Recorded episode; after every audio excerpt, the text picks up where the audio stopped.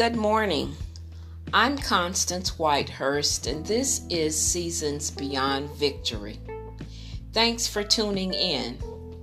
As we near the end of another week, I have a question to pose. Do you have joy? I'm sure the answer to that question for many during this pandemic would be no. Because the truth be told, over the past several months, we have had an increase in the number of joy thefts. Things that have been allowed to steal away our joy. You see, if we focus on the circumstances that surround us, or if we inundate ourselves daily with news reports, or constantly converse with negative people, and yes, even as believers in Jesus Christ, if we spend more time doing other things than building our relationship with God, we unconsciously put our joy up for auction, sold to the highest bidder, or stolen away. You see, happiness is an emotion of the soul, while true joy is an attribute of the spirit. If you allow it, your happiness can be swayed by what's going on around you. Negative circumstances are thieves to happiness. While joy can and should be a spiritual attribute that cannot be swayed by external sources. Dr. Peter Masters defines spiritual joy as a deep cheerfulness and gladness of heart. It is a happiness, a deep happiness, and a calmness of spirit.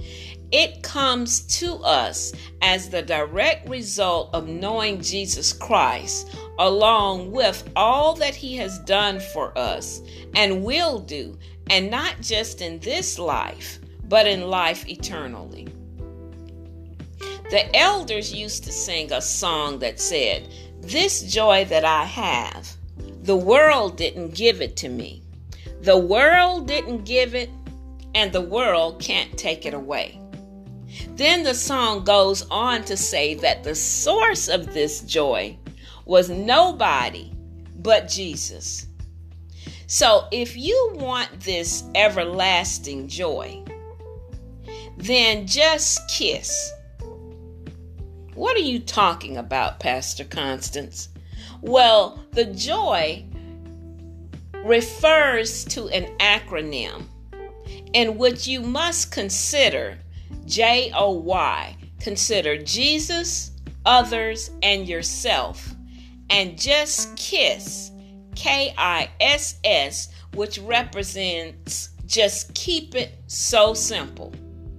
As I reflect over the current societal issues that seem to be at the forefront of most of our minds, it occurred to me that sometimes we unnecessarily complicate the resolution process.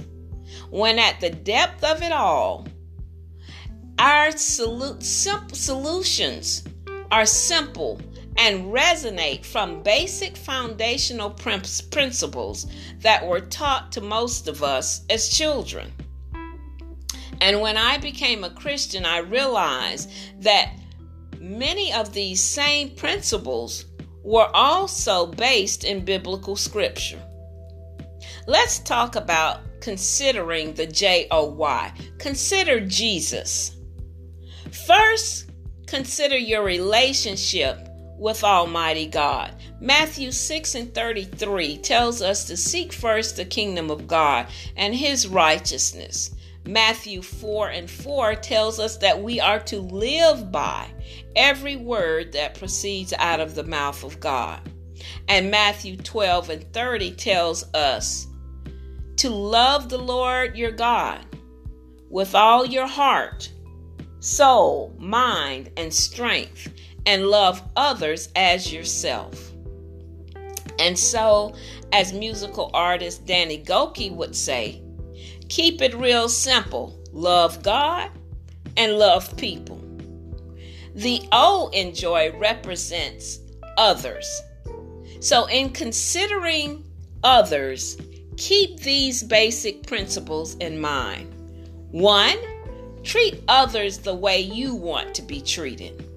That's the golden rule based in Matthew 7 12 that says, In everything you do, do unto others as you would have them to do unto yourself.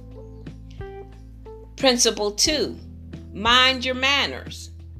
Mom used to always say, say please and thank you and be mindful of your mouth. Ephesians 4 and 29 supports this by saying, Let no corrupt communication come out of your mouth, but only such as is good for the building up of others, that it may give grace to the hearers. How about respect yourselves and respect elders? In other words, Leviticus 12, I'm sorry, Leviticus 19:32 tells us to stand up in the presence of el- the elderly and show respect for the aged. Respect your elders. If you don't have something nice to say about someone, keep your mouth shut and don't say anything at all. Galatians 6 9 and 10 support this principle. It says, Be kind to others, tender hearted, forgiving one another, even as God has forgiven you. We were also taught this principle take the high road and don't stoop to their level. What do you mean, Pastor Constance? Proverbs 3 and 31 shares that do not envy the violent or choose any of their ways. Romans 12 and 21 tells us, Do not be overcome by evil, but overcome evil with good. My mom would always also say, as close as your teeth and tongue are, sometimes your teeth will bite your tongue.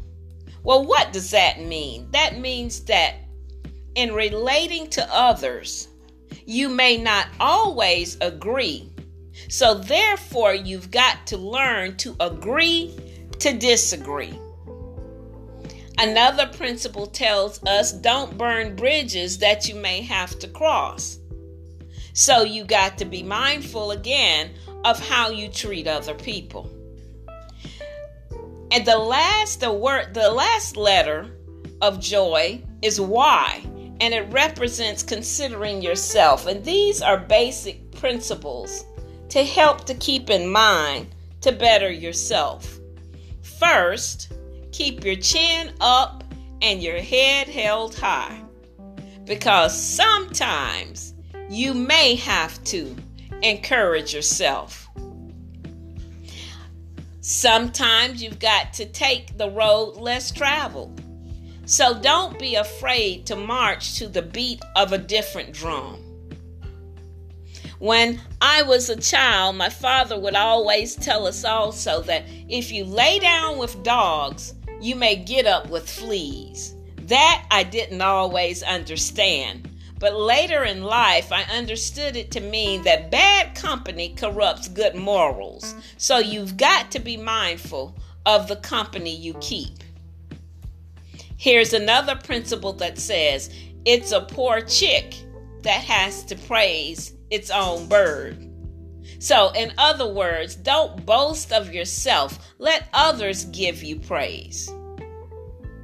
If you do a job well enough, it will your reputation will follow you. You won't have to praise yourself.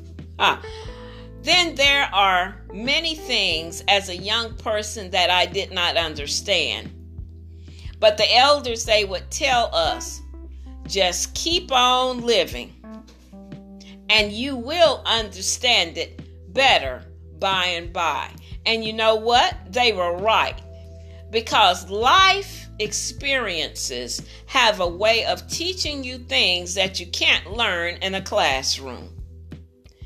These two latter principles pertain to your thoughts and your behavior. Regarding your thoughts, It's here's a principle that says you may not be able to prevent a bird from landing on your head, but you can prevent it from building a nest. In other words, you may not always be able to control the thoughts that come into your mind, but you can control the thoughts that you allow to remain. In other words, Philippians 4 and 8 tells us that we are to think on those things that are true and noble, right, lovely, and of a good report. Regarding behaviors, here's a principle that tells us that you may not be able to control what people say or do, but you can control how you respond to it.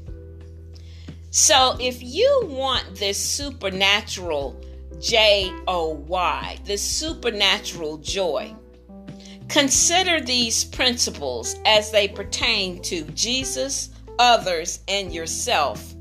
And KISS, K I S S. Keep it so simple. I'm Pastor Constance Whitehurst. Have an awesomely blessed day. And if no one has told you, God loves you, and so do I. Be blessed.